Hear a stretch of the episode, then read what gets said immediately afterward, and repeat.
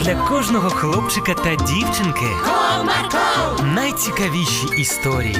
Comarco, Не прогав свій настрій. Comarco, Команда Марка. Привіт, друзі! А чи часто ви жартуєте над своїми друзями? Ось наш герой полюбляв це робити, та в цей раз вирішив пожартувати якось інакше та по-дорослому. Чим все закінчилося? Слухайте. Comarco, Comarco,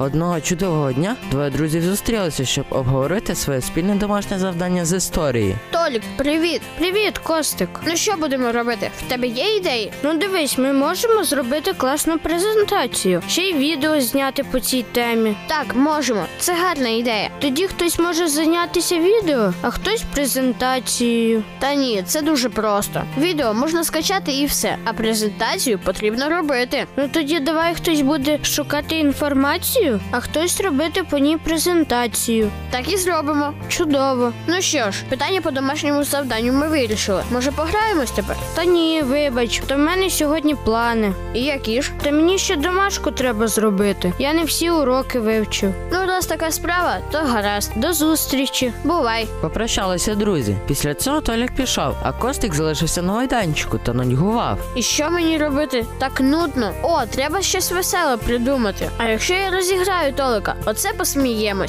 Але ж як? Думав парубок, аж раптом він відпочув гучну сирену від пожежної машини. Ого, нічого собі. Давно я такого не бачив. О, я придумав, як пожартую над другом. Я викличу поліцію до його будинку. Скажу, що там ховається небезпечний злодій. Вони зайдуть в будинок, а там Толик із своїм домашнім завданням. Оце я повеселюсь. Придумав Костик. Потім він так і зробив. Набрав номер поліцейської служби, назвав адресу Толіка і сказав, що там небезпечний злодій зі зброєю. І він бачив, як той забігає саме в той будинок. Після цього він швиденько побіг до будинка свого друга, щоб подивитися за ним. Через декілька хвилинок він вже був на місці. Так, ще нікого немає. Подумав хлопець, і справді через хвилинку приїхала поліцейська машина. Звідти вийшли кремезні чоловіки, та вони швидко забігли у будинок. Всім лежати! Зброю на підлогу! Цей час Толік сидів, нічого не підозрюючи та виконував своє домашнє завдання. Після почутого він не міг зрозуміти, що відбувається. Аж раптом до нього в кімнату забігли поліцейські.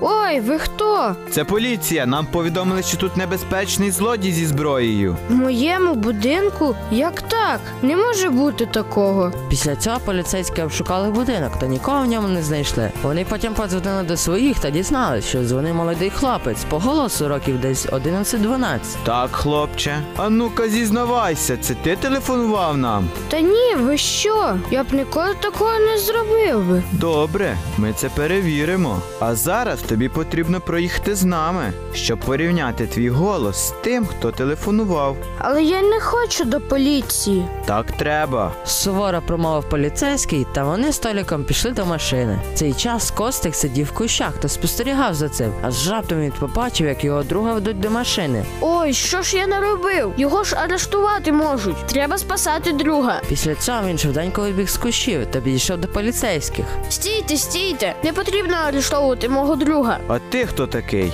Я Костик, його друг. І чому ми маємо його відпустити? Бо це я вам зателефонував. Я вирішив пожартувати таким чином. Так, хлопче, а ти знаєш, що тобі прийдеться заплатити штраф за таку витівку. Ой, справді? Так, бо це був хибний виклик.